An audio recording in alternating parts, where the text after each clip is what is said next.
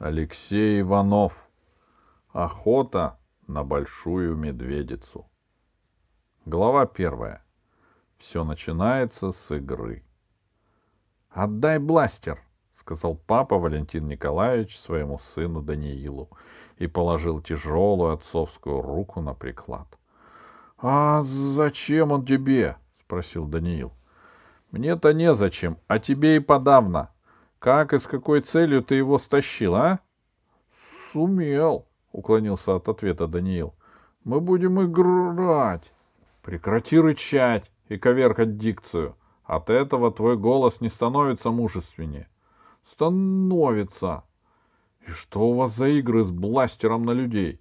А если случайно спустишь предохранителя, ты подумал? А я и так спущу, у него и батарея не заряжена. И магазин я вытащил. Пусть щелкает. Играй с чем-нибудь другим, сказал папа Валентин Николаевич, снимая бластер сына Даниила. Чего у вас там Милора нового прочитала? Детектив? Вестерн, ответил Даниил. Тогда давай договоримся, а? Мы устроим погоню за роботами, а вы, если где увидите их, сразу нам сообщите. Ладно? Ладно согласился папа Валентин. Только говори нормально. Ерунда, отмахнулся Данил и пошагал прочь по тоннелю. Звездолет Авакум летел в пустоте вот уже третью неделю. И детям, естественно, порядком наскучил однообразный полет. Авакум направлялся от Земли к планете Пальмира, где имелось все, что могло сделать счастливым истинного ценителя красоты и первозданности. Дикие буйные джунгли, чистые леса, широкие прерии, горы до небес, облицованные тысячелетними ледниками, теплые моря, атоллы с бирюзовыми лагунами и прочее, прочее, прочее. Миллионы людей со всех трехсот освоенных миров галактики летели на Пальмиру отдохнуть, загореть, поохотиться или просто побродить. И все эти миллионы растекались по планете, растворялись в ее необъятных просторах, и каждому новому пришельцу казалось, что он первопроходец этих чащ. А это вселяло в избалованного цивилизации, огражденного от всех бурь и катаклизмов, вооруженного самой совершенной техникой человека, уверенность в себе и могучую бодрость. Но до Пальмиры оставалась еще целая неделя полета, и экипаж Авакума развлекался как мог. На борту звездолета находилось восемь человек. Пятеро взрослых, Даниил, Артем и Милора. Даниил и Артем летели с родителями, а Милора только с отцом, потому что мама Милоры — крупный специалист по окраске пестиков цветопауков с переменной Хлоей — прислала телеграмму, будто цветопаутей начали миграцию к полюсу, и пести надо срочно опрыскивать раствором бромистого йода. А потому лететь на Пальмиру она, мама, ну никак не может. Отец Милоры, известный писатель-историк, день и ночь напролет работал над новым романом о героическом борце с пьянством конца XX века Анитее Мохнатове. Автор подходил к кульминационному моменту, когда Анитей Мохнатов раскрывает секрет подпольной школы самогонщиков и его вместе с председателем одного ферганского комбеда из-за куста Саксаула убивает из обреза матерый взяточник и казнократ Сахалин Бабаев. Законченные эпизоды писатель зачитывал по вечерам в кают-компании.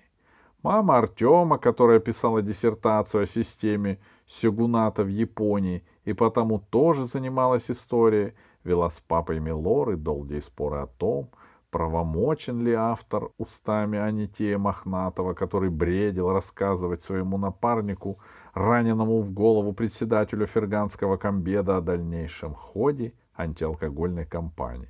Ведь Мохнатов к тому времени уже одиннадцатые сутки полз через раскаленные пески к райкому и тащил председателя комбеда на себе. Мама Даниила в дискуссии не участвовала, потому что по профессии была акваландистка и теперь трудилась над разбором материалов своей последней экспедиции в море Бафорта. Папа Даниила занимался делами звездолета, потому что был капитаном и в споре принимал пассивное участие. Папа Артема вообще не появлялся на читках, так как, готовясь к испытаниям духа и тела на Пальмире, занимался хатха-йогой по системе Михаила Кузякина, потому что был толстый. И вот теперь, обезоружив сына, капитан звездолета Авакум — он же папа Валентин Николаевич шагал обратно на свой пост в ходовую рубку. Открыв дверь, папа-капитан сразу услышал голос папы Милоры и мамы Артема, которые обсуждали очередной эпизод.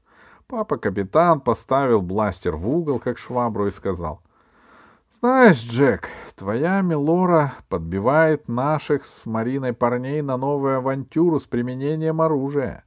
Я отобрал бластер у своего отпрыска. — Ну что ты хочешь? — пожал плечами папа Джейк. — Это же дети. По струнке они тебе ходить не будут. Я же предупреждал, когда Борис отыскал в библиотеке вестерны для Милоры. Лучше бы он нашел что-нибудь о привидениях, тогда бы все ограничилось воплями и рваным бельем. — Опять будет стрельба, да? — вздохнула мама Марина. — Господи, что за варварские игры! Две недели назад они охотились за скальпами, потом сражались на шпагах, потом брали рубку на абордаж. Я понимаю, игры, но почему такие? Ну что ты хочешь, Марина? засмеялся папа Джейк. Нормальные игры для парней, а свою Милору девчонкой я не считаю. Хорошо, что их всего трое. Сами себя вспомните-ка. Я как-то в их возрасте даже удрал с Марса на каком-то транспортнике. Тогда это было еще возможно. Ну и что? Мы тоже играли в войну и выросли нормальными людьми. Своих теперь воспитываем. В игре, понимаешь ли, основы души закладываются. Надо чутко подходить. Тем более, что времена меняются, а игры нет. — Черт, это мысль для романа. Чутко надо подходить, чутко. А в это время в комнате Милоры детки готовились к новой заварухе. Даниил надел кожаные перчатки и стал боксировать сразу с двумя грушами, которые на гибких шнурах летали вокруг него по эллипсам и постоянно меняли орбиты. Даниил скакал между тяжелыми бомбами, коренастый и крепкий, как зеленое яблоко. Худенький Артем сидел за столом и молекулярным паяльником оттачивал контакты последнего. Третьего блока хитрости для роботов, которые вскоре должны были стать бандой ночных грабителей. Чернокудрая, такая долговязая в своем красном комбинезоне, Мелора лежала с книжкой в руках на диване, водрузив ноги на стол Артема и читала время от времени, разражаясь хохотом, воплями и салунными ругательствами. Всем троим было по десять лет. Все трое знали друг друга как облупленные, и все трое готовились к баталии. Три робота, ожидая блока хитрости, переминались с ноги на ногу у дверей. «Готово!» — сказал Артем и отключил паяльник. Даниил на мгновение отвлекся, получил в груше в лоб и упал. Артем встал, перешагнул через Даниила и подошел к роботам. «Дьявол!» — воскликнул Милора. «Ну и хватка у этого Джо!» Роботы загремели кожухами. Артем помогал им подсоединить блоки к системе. «Работает?» — спросил Даниил и с кряхтением сел. «Спрашиваешь», — ответил Артем с гордостью. Милора захлопнула книгу и уселась на диване.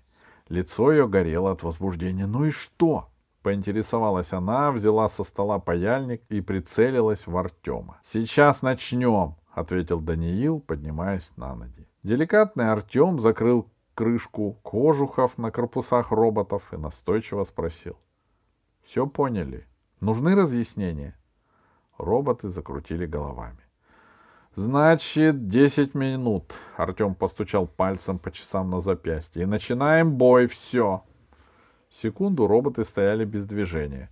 Потом молниеносно кинулись к двери и исчезли. Только железный топот прогорхотал в коридоре. Долго ждать, сказала азартная нетерпеливая Милора, вставая на диване, и как кошка прыгнула на кольца, что висели под потолком. Кольца пронесли Милору по отсеку и ударили ногами в шкаф, из которого посыпались мечи, каски, какая-то рухлить, а сверху, сминая все, упала еще и тяжеленная гиря Даниила.